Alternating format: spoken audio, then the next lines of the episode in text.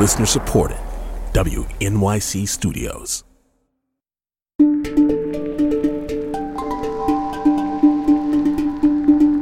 It's the takeaway. I'm Matt Katz, a reporter at WNYC, in for Tanzina Vega. Anti Asian violence spiked across the U.S. during the COVID 19 pandemic, fueled in part by the racist and xenophobic rhetoric we've heard over the last four years and beyond. On Thursday, President Joe Biden signed the COVID 19 Hate Crimes Act into law. It aims to address the uptick in hate crimes targeting the Asian American and Pacific Islander population. All of this hate hides in plain sight. It hides in plain sight. And too often, it is met with silence. Silence by the media, silence by our politics, and silenced by our history. The legislation passed in the House earlier this week and received overwhelming support in the Senate last month. Here's Congresswoman Judy Chu, one of the bill's co sponsors, speaking on Tuesday. What is it like to open up the newspaper every day and see that yet another Asian American has been assaulted, attacked, um, and even killed? Well, when you read that every single day and see that there's 6,600 of them, and that's probably an underreporting, then you start to think, well, will I be next? According to Stop AAPI Hates, an organization tracking racist incidents against Asian Americans and Pacific Islanders, there have been more than 6,600 reported incidents of anti Asian discrimination since last year. That includes everything from physical violence and verbal harassment to bullying and vandalism. The last piece of federal hate crimes legislation was the Matthew Shepard and James Byrd Jr. Hate Crimes Prevention Act from back in 2009, which sought to address hate crimes based on sexual orientation, gender identity, and more. So, what exactly does the new COVID 19 Hate Crimes Act mean for the AAPI population? Let's talk about it. With me now is Congresswoman Judy Chu, who represents California's 27th District. She's also the chair of the Congressional Asian Pacific American Caucus. Congresswoman Chu, great to have you with us. Thank you for having me. It's our pleasure. So, uh, tell us why this piece of legislation is significant. Is it both symbolic and concrete in what it does? It is actually concrete in providing relief to so many Asian Americans across the country, but also to all hate crime victims in this country. And I was so overwhelmed and gratified to be there in the White House at this important moment in history when this bill was signed into law.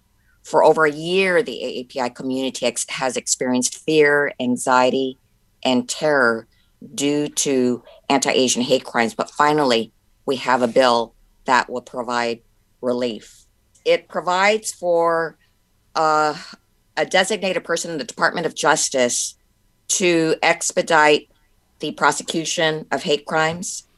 It issues guidance to all jurisdictions, local, state, and tribal, on the ability to establish online reporting and uh, the uh, way in which to conduct culturally relevant and linguistically appropriate public education campaigns with communities on hate crimes.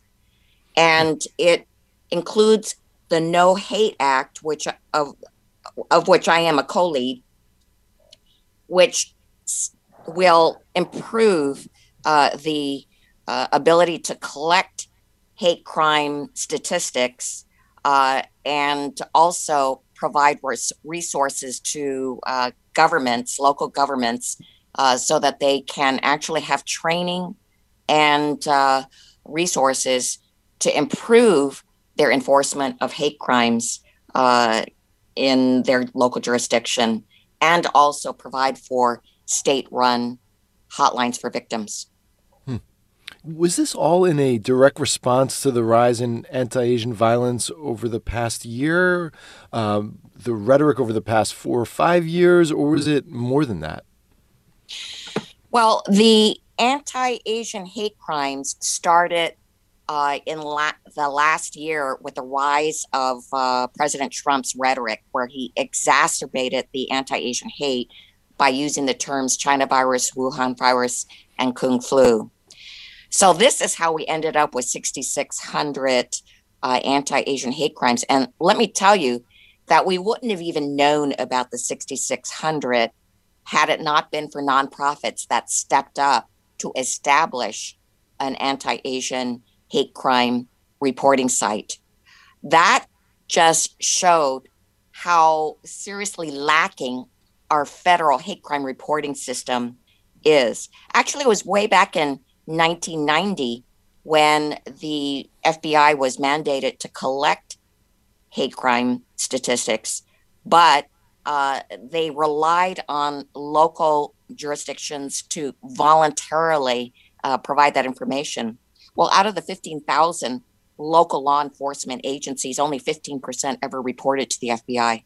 So wow. you can imagine how uh, faulty our hate crime reporting system is, uh, and you could you could run holes through it.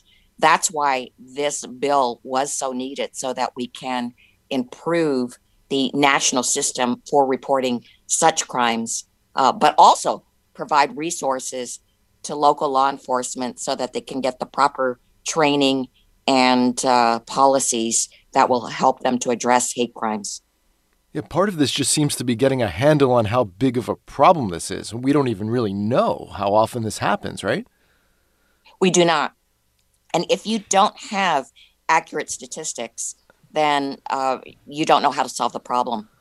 Uh, and just to demonstrate how uh, how bad the system was, uh, Khalid Jabara and Heather Heyer's families were there yesterday. Heather Heyer was killed by the white supremacists uh, in Charlottesville, and uh, Khalid Jabara was killed by his next door neighbor uh, who hated him because he was Arab. And the local jurisdiction never reported this to the FBI as a hate crime. Wow. You know, one, one limitation here seems to be how Congress defines a hate crime. Uh, the majority of recent incidents against the AAPI population, as I understand it, have been verbal harassment, which isn't necessarily a hate crime, right? It is not.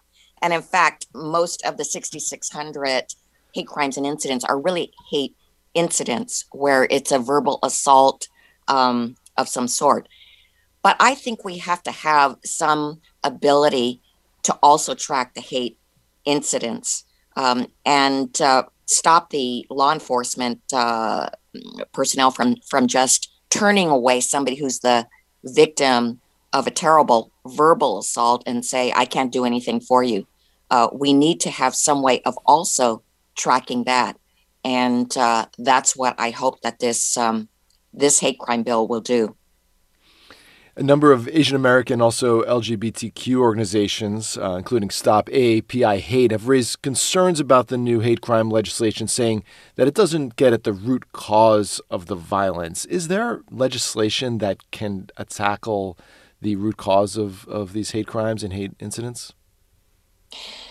President Biden was so uh, passionate yesterday and so eloquent in talking about what the root cause is, which is uh, our attitudes. It is our desire to deal with hate crimes and to have communication and understanding of one another. Uh, the root cause has to do with how we interact with each other in the society. And the change starts when people at the very top say stop to this hate. And President Biden did that, which, by the way, was a sea change from, of course, the previous year, in which the president actually exacerbated uh, the hate crimes that were occurring against AAPIs. Uh, and in fact, we tried to uh, have some communication with uh, President Trump uh, and tried to meet with the Department of Justice for an entire year, but were hmm. ignored. So President Biden changed things tremendously when he came in and expressed his uh, strong condemnation of hate crimes and also the resources of the Department of Justice in addressing this. So, from the very top, he changed things. And what we need to do as a nation is respond to that, respond to that strong call to stop these hate crimes, uh, not only against AAPIs, but against anybody who is um, the victim of scapegoating and blaming in this country. 63 Republicans in the House did not vote in favor of this bill. What was their justification, and, and what were your conversations with them like about this? Yes, it was very disturbing. Uh, they said things like um, uh, hate crimes should not be distinguished from other crimes, they should be just treated like any crime. Um, and uh, there was uh, uh, also some who said that um, uh, this uh, turns the federal government into the speech police, uh, gives giving the government sweeping authority to decide what counts as offensive speech. Actually, it didn't expand the authority of the federal government to, to monitor police. So this person was uh, greatly mistaken. And then there were those who just didn't want to vote for it because um, of the implication that it would uh, blame Trump. Um, uh, but actually, the bill uh, doesn't um, mention Trump in in any way. So that was uh, not a legitimate uh, uh, complaint that they should have had. Hmm. Before I let you go, Congresswoman, can you just describe how Asian Americans in this country right now are, are feeling? Are they changing their behavior because out of out of concern that they could be beaten up or attacked on the streets? And what's it like? So, for the whole past year, there have been these terrible attacks and assaults reported. But in this last year, there were even more assaults against the elderly, against the vulnerable, against uh, two elderly Asian women sitting at a bus stop in San Francisco uh, when a man uh, attacks them, stabbing them with uh, knives in the chest, hmm. uh, requiring the 84 year old to go to the hospital and get surgery. This is the kind of thing that is terrorizing the community. Uh, people are concerned for their grandmothers and grandfathers, but they also have been waking up every day saying, Will I be next? It's uh, horrifying, and uh, we'll wait to see what this legislation can do to to keep this community and all communities as safe as possible. Congresswoman Judy Chu represents California's 27th district. Congresswoman, thank you so much for joining us on the Takeaway. Thank you for having me.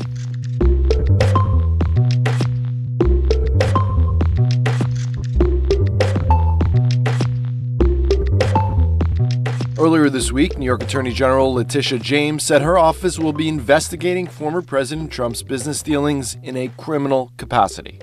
James was already doing a civil investigation, but the criminal probe means the AG's office will work alongside the Manhattan District Attorney to investigate possible fraud committed by the Trump Organization. For more on this and to explain what it all could mean for the former president is my colleague Andrea Bernstein, co host of WNYC's Trump Inc., and author of American Oligarchs The Kushners, the Trumps, and the Marriage of Money and Power. Andrea, welcome back to the takeaway. So great to talk to you, Matt. So, Andrea, before we get started, can you give us a little insight into the background of this investigation? Remind us how we got here. Yeah, so there are these two investigations that have been going on in New York since basically 2018. 2018 uh, was when Michael Cohen, Donald Trump's former personal attorney, pleaded guilty in federal court to paying hush money payments to two women who alleged that they'd had affairs with Donald Trump before he was president.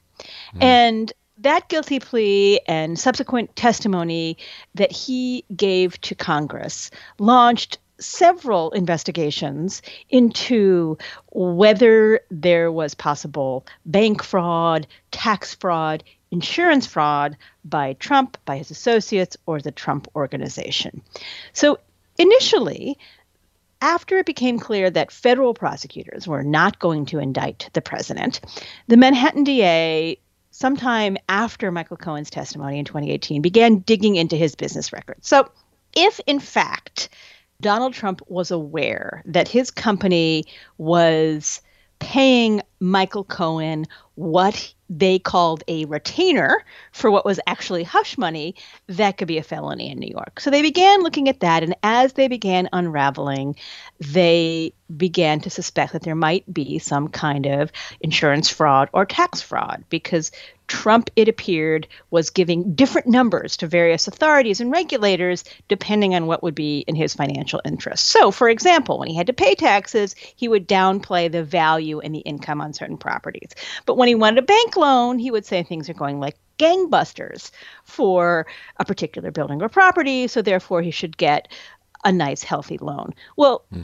you can't do that if you're doing that intentionally. That could be a crime. So that's what the district attorney in Manhattan, Cyrus Vance Jr., began to look at. Separately, the New York Attorney General began looking at these claims of whether Donald Trump underpaid his New York taxes, which would be a civil case. So if the attorney general could prove that there was evidence that Donald Trump had intentionally done this kind of evaluation scheme, there could have been a requirement by a judge that Trump or his business pay back the taxes that they underpaid. So that would be a civil case. And that was going along. While the attorney general was working on this case, as we now know, she developed evidence that a crime was committed regarding this. We don't know what crime.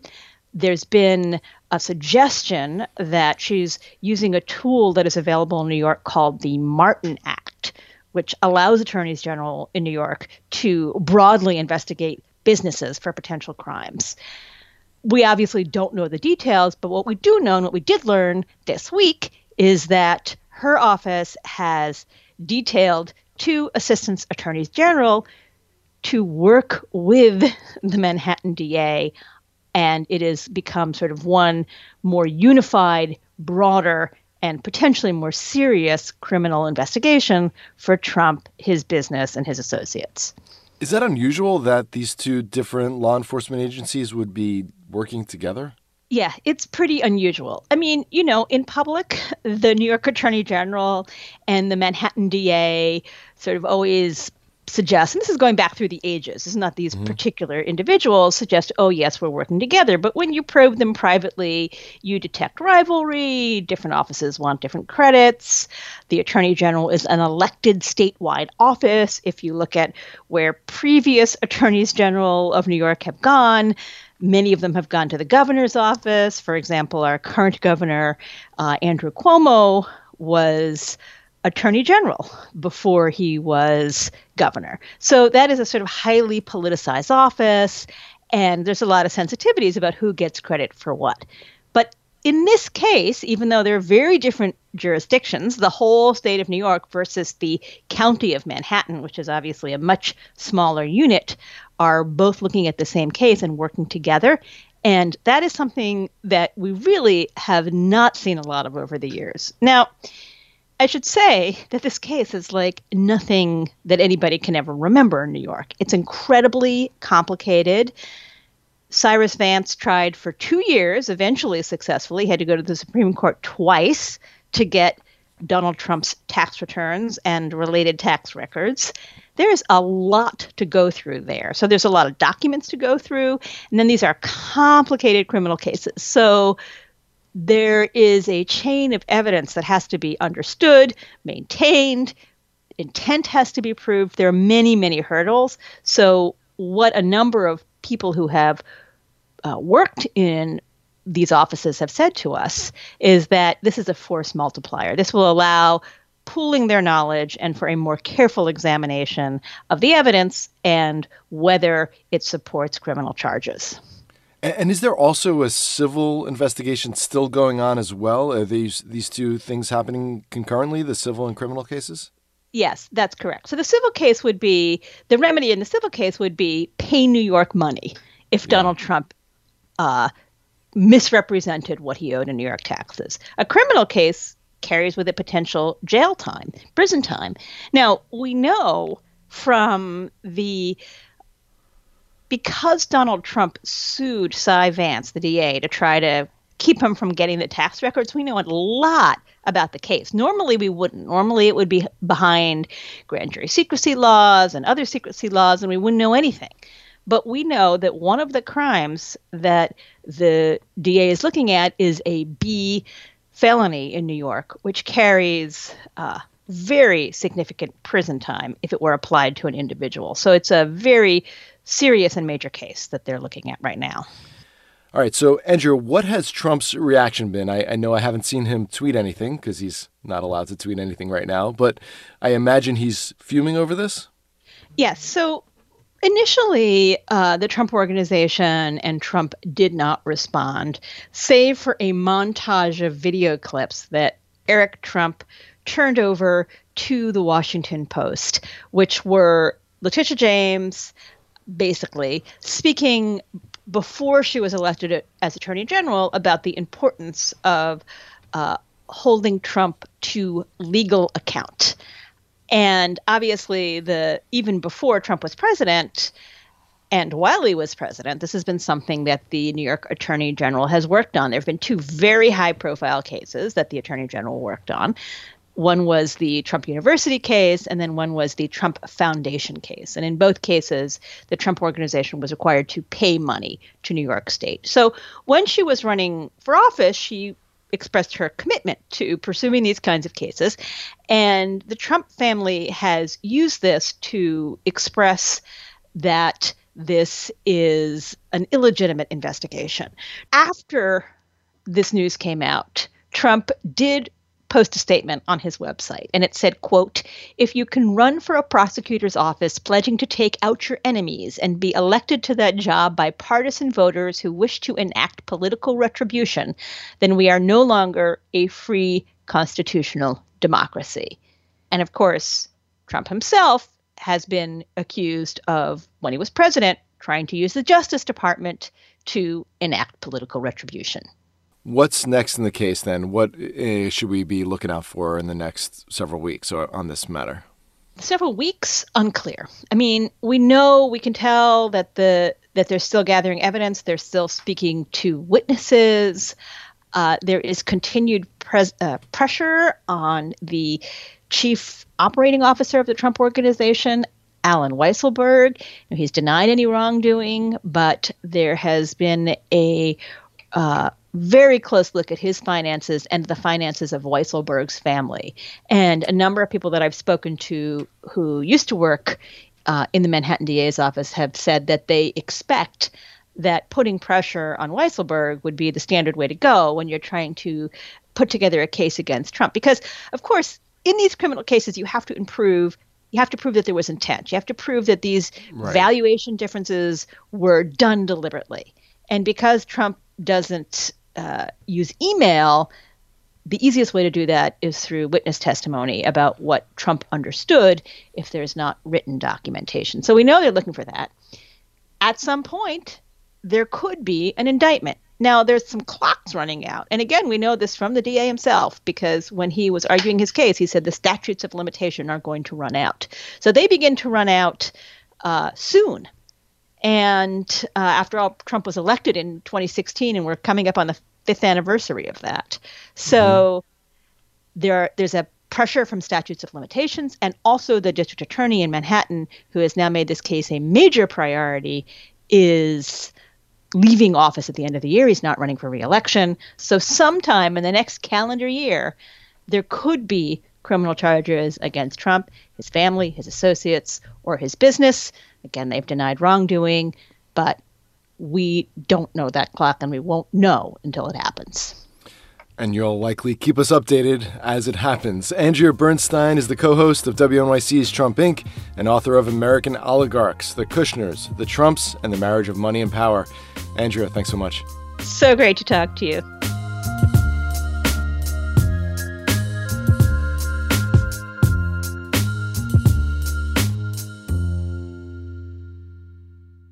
On Notes from America, we have conversations with people across the country about how we can truly become the nation that we claim to be. Each week, we talk about race, our politics, education, relationships, usually all of them, because everything's connected. And you, our listeners, are at the center of those conversations. I'm Kai Wright. Join me on Notes from America, wherever you get your podcasts.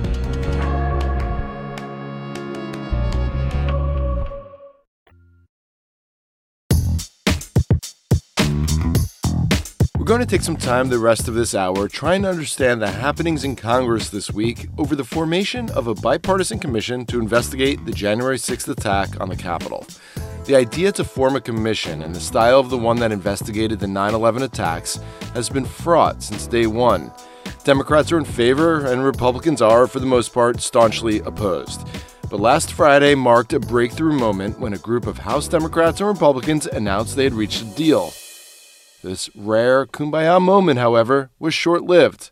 By Tuesday, four days later, Republican leader Kevin McCarthy came out against the commission he spoke to the press later in the week about it. That's the type of work we want to make sure done, that it never happens again, that those who participated in, and caused it should be held accountable, and that we secure this Capitol and we don't play politics with it. I just think a Pelosi commission is a lot of politics. Some saw the move as throwing fellow Republican Representative John Katko under the bus. I strongly believe this is a fair and necessary legislation.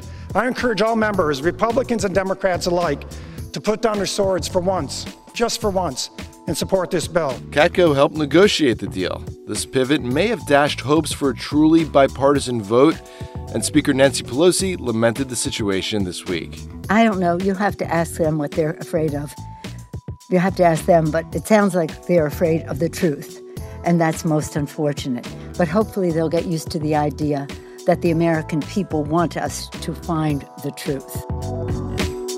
And before the bill came up for a vote, the House was filled with passionate debate. One question encompasses everything. What happened?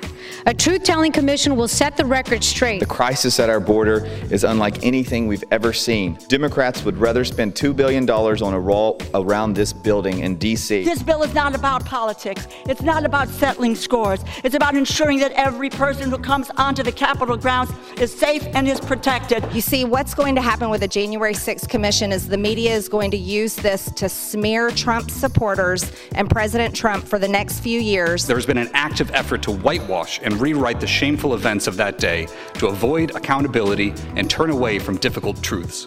Nevertheless, after hours of speeches and debate, the House voted in favor of the commission. On this vote, the yeas are 252, the nays are 175. The bill is passed. Just 35 Republicans voted to support it. In fact, Congressman Greg Pence, brother of former Vice President Mike Pence, voted against the bill. If you remember, some insurrectionists chanted, Hang Mike Pence during the attack on the Capitol.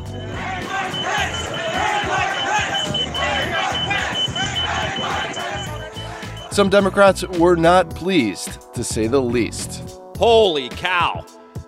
Incoherence!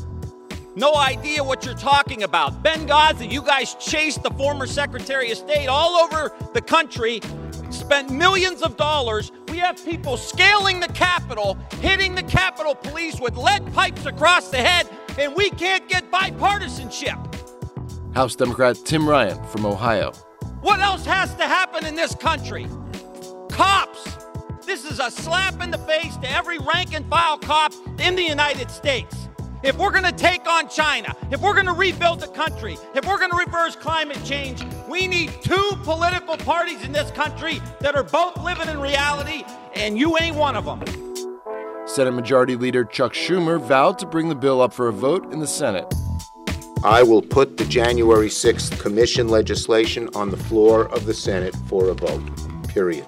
Republicans can let their constituents know are they on the side of truth or do they want to cover up for the insurrectionists and for Donald Trump? I've made the decision to oppose the House Democrats' slanted and unbalanced proposal for another commission to study the events of January the 6th. With me now is Tom Kean, chair of the 9 11 Commission and former New Jersey governor. He's a Republican, for context. Governor Kean, nice to speak with you again and welcome to the show. Thank you very much. Good to be with you. Also, here is Nick Fandos, congressional correspondent for the New York Times. Nick, welcome back to the takeaway. Thanks for having me. Governor Kean, I imagine you've been thinking a lot about your work on the 9 11 Commission as this debate over a possible 1 6 Commission moves through Congress. What do you think was so important about the 9 11 Commission and the report that you published, which, by the way, was so widely read it even reached bestseller lists? Well, you know, it, it was a unique event in American history. And um, we didn't know a lot of the answers. And con- Congress did an investigation because Congress has not got enough staff or enough time or, or they get distracted by everything. They weren't able to do a complete investigation. And so a lot of people, including the families of 9 11, demanded the facts and demanded something different be done. And so, really, due to public pressure at that point, or only due to public pressure, the Congress authorized a bill, the president signed it, and we were set up. And the important thing is, it was truly bipartisan. It was unanimous in its recommendations. It went over all the facts. Uh, we made the 41 recommendations, most of which were enacted. The whole intelligence system of the country was redone. And uh, we haven't had an attack of that kind or even contemplated an attack of that time since. So it was, success, it was a successful committee, supported at the end by like 85% and 90% of the American people. So it worked. The bottom line is if it's an important event, you can do this and it works. Given that, Governor Kean, how do you think Congress should proceed in terms of establishing a similar kind of bipartisan commission to look into the January 6th attack? Well, I think this is an important enough event. You know, the first time something's happened to the Capitol since know, 1814. So this is important enough. So we, we need answers that we haven't got right now. How wide was the conspiracy? Who was involved? Was there a conspiracy? Was it or just a riot? I mean, what, what, what were the facts? I don't think the American people really know that yet. And the way to find it really and particularly important right now with Congress so polarized, the important things to do is to have an investigation that is credible, that the people accept, that is truly bipartisan. And, uh, you know, once we've done that and found the facts, we can make recommendations so that this kind of thing can never, ever happen again. So, Governor Kean, you're a former Republican governor of New Jersey. What do you think about the fact that 35, just 35 Republicans in the House voted with Democrats in support of this commission, and now Senator McConnell is, is opposing it? What do you make of that? Well, I'm very disturbed by it because, you know, Congress, and I've got a, we got an expert on Congress on, on your show here, so I'm, I shouldn't be saying it, but it looks to me and a lot of the American public was it's that Congress doesn't work anymore. I mean, they just can't do the really important things anymore, and partisanship and a whole bunch of other stuff gets in the way.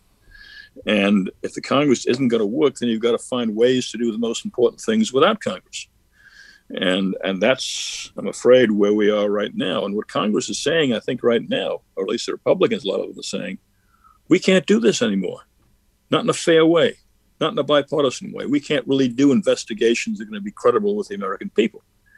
Mm. That's been one of the prime functions of Congress over the years. So if, if, if this if they can't really do this, can't really set up a bipartisan commission, can't agree on that, then I, I think we got problems in the future for the democracy. We'll go to our congressional expert, Nick Fandos from the New York Times. What are the chances that the Senate gives a green light to create this January 6th commission? So I think it's looking uh, increasingly pessimistic after this week that the that the Senate will come up with 10 Republican votes uh, to join with all 50 Democrats to to approve this. Um, there was a brief window of time where it seemed as if it might be possible on Tuesday, as House Republicans uh, were coming out against the, the commission in mass. Mitch McConnell, the Republican leader in the Senate, said uh, he was open to it and willing to hear the arguments. He had, you know, some minor quibbles, uh, but they seemed like things that might be overcome. And we heard, you know, I was talking to a lot of his uh, members who seemed to like this idea. You know, uh, as as the governor was saying, take it out of the hands of of Congress to an independent body that might be, you know, better trusted and could come to some independent conclusions. But um, really, literally overnight, um, Tuesday into Wednesday, uh, uh, McConnell um, decided he was going to oppose this, and and most of his uh, folks seemed to be falling very quickly in line. I mean, it was almost surreal to hear conversations change from Tuesday to Wednesday from some of the same senators who, you know, are now arguing that this is redundant. You know, the Justice Department already has hundreds of criminal prosecutions underway. There's a handful of congressional committees, um, you know, as they were before the 9/11 Commission that was set up, that are doing um, investigations, albeit far narrower into what happened. Um, and uh, you know, they said that's enough. We don't need to. We don't need to set something else uh, up in addition to that. And, and in any case, it'll take too long.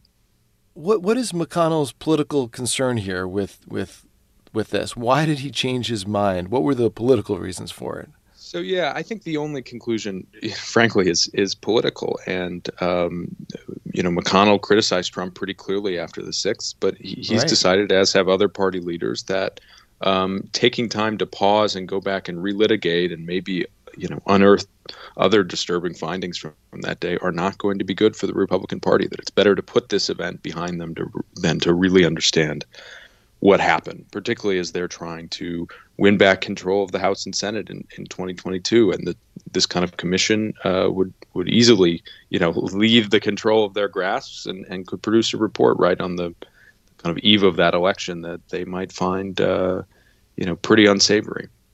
Because it would reflect poorly, perhaps, on Republican the Republican base.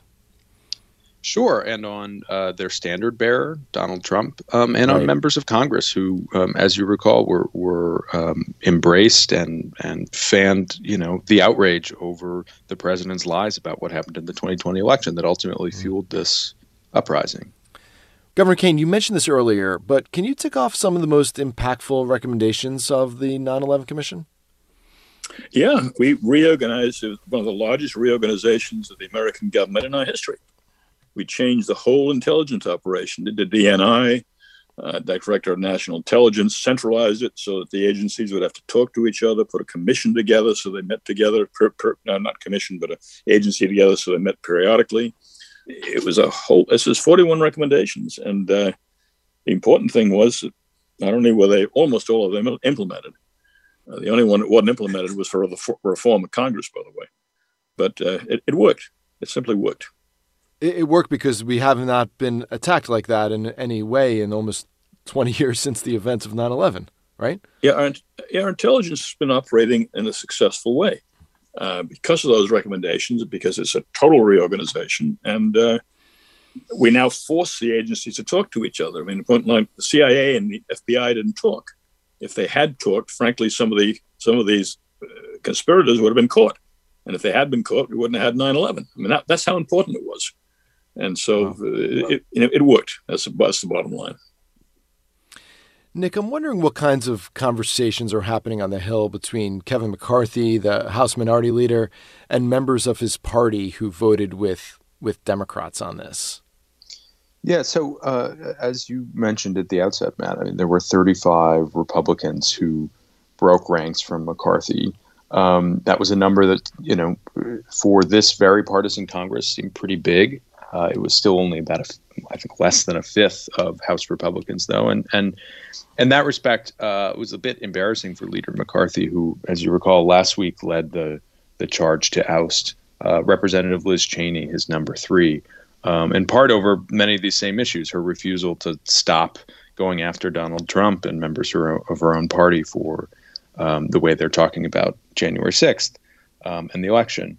Um, and after that, he, you know, he pledged to unify the party that that Republicans were going to put these divisions behind them uh, and go united towards 2022. Well, this week was kind of a miserable example of that. And so he, at the last minute, I think, spent a lot of time scrambling to try and tamp down support, keep it just to those 35. Um, you know, he said subsequently, you know, obviously it's their their prerogative to vote how they want. Um, I think in some cases, you know, a lot of those members are are what we call frontline members. They're in competitive districts, and I think he felt if they, you know, judge this to be uh, important for their constituents or for their reelection campaign, go for it. But as long as I keep the numbers, you know, down in the 20s and 30s, uh, and and have got McConnell on my side, well, there's no risk that this is going to end up happening. So, um, you know, I, I think there's a fair amount of uh, um, you know, hand wringing in his leadership team, and frankly, some, you know, sniping and backbiting from his backbenchers who, you know, saw him. We should also say deputize a, a key uh, Republican, John Katko, to go and negotiate this deal. He did on the terms that McCarthy wanted, basically, and then McCarthy kind of hung him out to dry went mm. against it. So I don't think there's a lot of good feelings, but in the end, I think yeah. um, it's looking like the leader's going to walk away with what he wants, which is uh, no commission. Yeah, and it, well, this now goes to the Senate after after passing the House, but the, it looks, uh, as you said earlier, things don't look good in the Senate. Governor Kean, as a respected longtime figure in the Republican Party, have you or would you consider having conversations with members of the Senate to try to get them on board with this commission? Yeah, if it would be helpful. You know, it's very discouraging to me when when it seems it's the greatest sin you can make on Capitol Hill now is to vote your conscience. Uh, that, that didn't used to be. And this has very wide ramifications. For instance, uh, we've got to do something similar on COVID. We got to find out, you know, how it happened, why it happened, what mistakes we made, and set up set up a group so to make sure when the next pandemic comes along, we do it right. That's very very important. A group of scholars and former officials are looking at that right now. And you know what their first conclusion is? Congress is incapable of doing it. Congress is incapable of setting up even such a commission, and they're now looking to the private sector and the colleges and so on to set up some kind of a commission that the American people will accept. I mean, this this is this this has prime uh, ramifications when the Congress cannot be trusted to set up an independent commission that the world thinks is independent. It, it does seem reflective of the, the the way Congress is right now, and that just nothing can get done. If they can't approve this, then what can they agree on, right? Well, well, that's that's looking at outside of now. Again, we're talking to an expert on Congress. Uh, yeah, so we know a lot more than I do. But it just somebody who's been around government for a long time, and his father served in Congress for a number right. of years. My father and for twenty. I love Congress. I've always respected Congress, but that respect is getting harder and harder to maintain, frankly, uh, by a lot of people like me who are looking at it from the outside, because it doesn't seem to be able to do the most important things that the American people find necessary. Nick, how are members of Congress doing in terms of dealing with what they lived through just a few months ago? I mean, are they are they still you know feeling the effects of that that trauma, the attack on their, their where they work? They were hiding in their under their desks. I mean, how are they? Are they still talking about that? You know, it's it's been a fascinating evolution to watch because um, you know if you think about it in terms of of you know all the senators and members of the House were, that were there that day lived through this one event together. Maybe they were in different parts of the building and their experience varied slightly, uh, but they lived through one thing. And, and as time has gone on, I think that the way that they think about that and process that has really started to splinter to the point where, um, yes, there are most Democrats and, and a lot of Republicans who feel, you know, what happened that day was was chilling and undemocratic and represents, you know, a grave threat to the nation, um, you know, that that shouldn't happen again. Uh, but there are also, you know, a growing number of Republicans, particularly in the House, we've seen who, um, and and some in the Senate, um, Senator Ron Johnson, most recently of Wisconsin, who seem to be, you know, rewriting or reframing the narrative of what happened that day, saying this was not an insurrection, saying this was. There was one member of the House who compared it to a, you know, an average tourist visit to the building, um, wow. who are now complaining that the Department of Justice is um, harassing and unfairly um, treating people who just came to protest peacefully, uh, who they've now arrested or charged in connection um, to the incident. Now, those cases will, will play out, and those people are innocent until proven guilty. But um, you know, it, it's a pretty stark turnabout, uh, given how much of this was, as we say, a lived through, you know, in real time and, and place by many of these members, and and all played out on live television too. I mean, there's no there's not a lot of room to um, uh, escape what what some of these images were, and I think that that's part of what's fueling, you know, the the disagreement about this commission. And there's one key difference that I wanted to point out from uh, the 9/11 commissioners. Maybe the governor sees it differently. Uh, yeah. You know, th- this is an incident that implicates one political party in a very big way, um, that, that 9/11 was an attack from from the outside, and here Republicans think they have a lot to lose, and Democrats have a lot to gain by continuing to look into it. Nick Fandos is congressional reporter for the New York Times, and Tom Kean is the chair of the 9/11 Commission and a former New Jersey Republican governor. Thanks for joining me for this conversation, gentlemen. Thank, Thank you.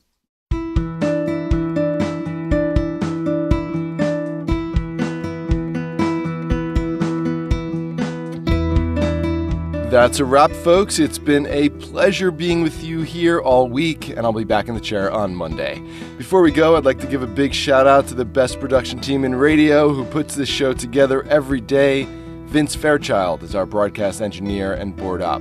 Jay Cowit is our director and editor. Poly Irungu is our digital editor. And Jackie Martin is our line producer.